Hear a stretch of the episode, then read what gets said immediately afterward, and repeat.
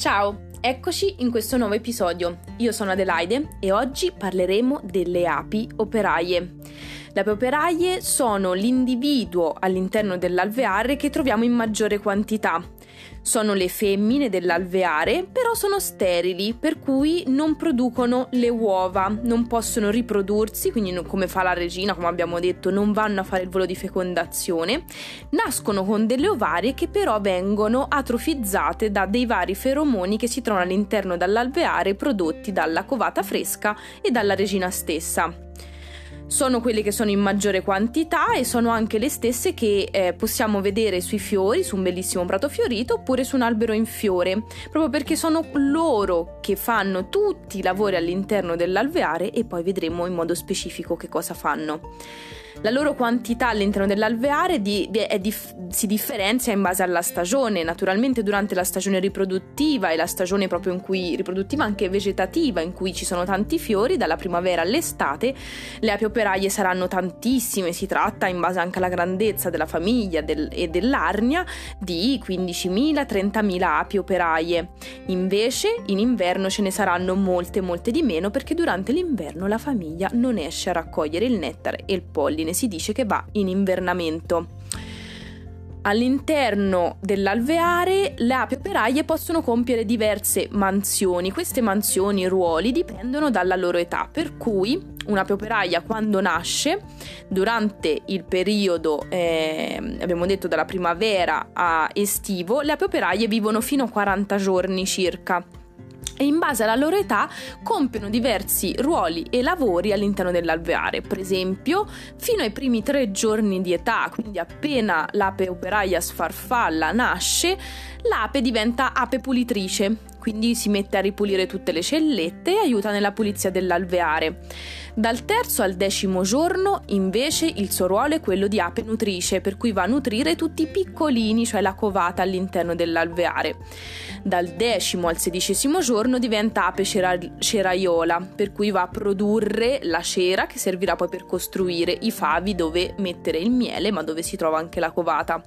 Dal sedicesimo al ventesimo giorno diventerà ape magazziniera, per cui diventa l'ape che aiuta eh, a maga- immagazzinare il miele, il nettare e il polline in entrata, dal ventesimo al ventunesimo giorno diventa, quindi per proprio due giorni, diventa ape guardiana, per cui è l'ape che troviamo davanti all'alveare, quella che molto spesso nei, nei cartoni viene rappresentata con eh, lo scudo e, e, il, e il capotesta è l'ape che spesso, l'ape guardiana è proprio quella che spesso punge poi magari l'apicoltore quando va a visitare l'alveare. L'ultima parte della sua vita, quindi dai 21 giorni ai 42, diventa ape bottinatrice ed esplor- esploratrice, per cui l'ape esce fuori dall'alveare e va a trovare e a raccogliere il nettare, le fonti d'acqua e ad esplorare il territorio e vedere dove si trovano eh, tutte queste bellissime fonti di, mh, nutritive tanto che quando noi infatti vediamo un'ape operaia su un fiore è alla fine della sua vita. Spesso ci capita di avere persone che magari ci contattano perché molto preoccupate di vedere un'ape quasi in fin di vita sul proprio balcone oppure mm, su un prato. Spesso però non è neanche, alcune volte sicuramente può essere dato da pesticidi o altre eh, diciamo inquinanti che l'ape operaia è venuta a contatto, ma altre volte invece semplicemente semplicemente è alla fine della sua vita, quindi verso la morte. Quindi il suo ciclo di sviluppo, come abbiamo visto nella prima puntata dei componenti dell'alveare, è di 21 giorni. Quindi da quando viene deposto un uovo, l'ape operaia ci mette 21 giorni prima di sfarfallare. Abbiamo detto che nel periodo primaverile estivo, quindi nel periodo delle fioriture, l'ape operaia vive fino a 40 giorni, mentre nel periodo invernale fino a 3 mesi, ma Qual è questa differenza? Prima cosa è che durante il periodo di raccolta, naturalmente, le api operaie sono quelle che impiegano più energia all'interno dell'alveare e quindi la loro eh, vita, la loro ciclo di vita è molto più corto. Mentre in inverno, non dovendo fare praticamente niente se non cercare di riscaldare il glomere, la loro famiglia, possono vivere più a lungo, ma in realtà c'è un motivo, è perché le ultime api operaie che nascono prima del, dell'inverno, quindi quando la regina farà l'ultima covata delle api operaie durante fine della stagione, queste api operaie avranno dei tessuti adiposi, quindi dei, eh, dei lipidi, dei grassi molto più presenti rispetto alle api operaie che invece vivono durante la stagione nettarifera. E quindi queste api, grazie a questi tessuti, possono sopravvivere per più tempo. Ora andiamo a vedere un pochino com'è morfologicamente una peperaia. Sicuramente tutti l'avrete vista, ha una testa, un torace, un addome molto più piccola rispetto al fuchi e alla regina.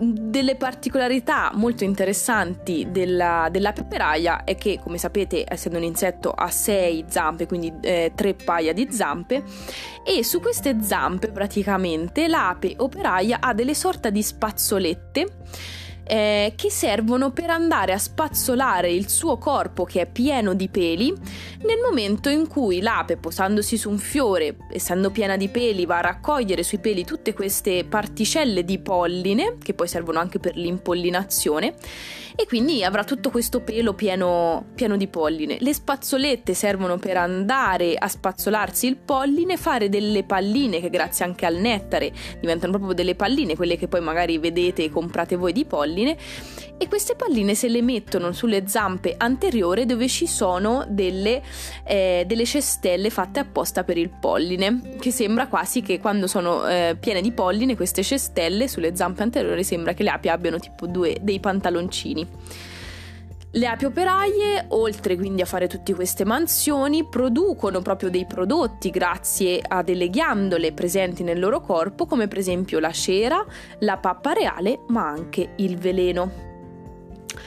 Producono dei feromoni molto molto importanti, eh, producono dei feromoni che servono per marcare le fonti di nettare, ma anche quelli di acqua hanno una ghiandola specifica per produrre un feromone eh, che serve, la ghiandola si chiama Nasonov e serve per aggregare le api per fare un richiamo. Eh, non so se avete mai visto magari o loro mm, davanti alla porticina d'ingresso dell'alveare oppure quando sciamano praticamente cominciano a fare questo movimento con le ali in modo vorticoso, alzano il sedere con eh, proprio il sederino alzato quasi che dice oddio forse mi potrebbero pungere ma in realtà no stanno eh, rimandando nell'ambiente questo feromone che serve proprio per richiamare le api. Per esempio, quando sciamano e l'apicoltore raccoglie lo sciame e lo mette in un nuovo alveare, quando la regina è entrata nel, nel, nel nuovo, nella nuova arnia, ehm, le api cominciano a richiamare tutte quelle esterne per dire ok, la regina è qua, abbiamo scelto questo luogo, ci piace, venite tutte qui. Poi eh, rilasciano un feromone che serve per marcare eh, l'alveare, l'odore specifico dell'alveare, quindi per dire questa è la nostra carta d'identità. E poi dal pungiglione un feromone che marca e allarma naturalmente le altre, tanto che infatti spesso se un'ape operaia mi punge, poi cominciano ad arrivare anche altre proprio perché questo feromone comincia a, a spargersi nell'ambiente. Una curiosità eh, carina è che praticamente le api operaie all'interno dell'alveare sono sorellastre, sorelle e super sorelle tra di loro. Ma cosa vuol dire, no? Perché dici, ma come? Vengono tutte dalla stessa madre. Ma vi ricordate che quella madre però si è fecondata con almeno 20 fuchi diversi? Per cui all'interno dell'alveare le api operaie non derivano tutte dagli stessi genitori, dalla madre sicuramente, ma potrebbero derivare da padri diversi. Vi ricordate, sì, l'ape operaia ha un corredo cromosomico come quello della regina, diploide, è femmina e quindi il suo corredo genetico deriva sia dalla madre che del padre. Per cui all'interno dell'alveare ci saranno delle sorellastre, delle sorelle e delle super sorelle e questa cosa è molto molto importante per fare in modo che l'alveare sia resiliente e sia di, eh, genetico, diversamente genetico e quindi far fronte a tutte le avversità. Ci vediamo nel prossimo episodio. Ciao a tutti!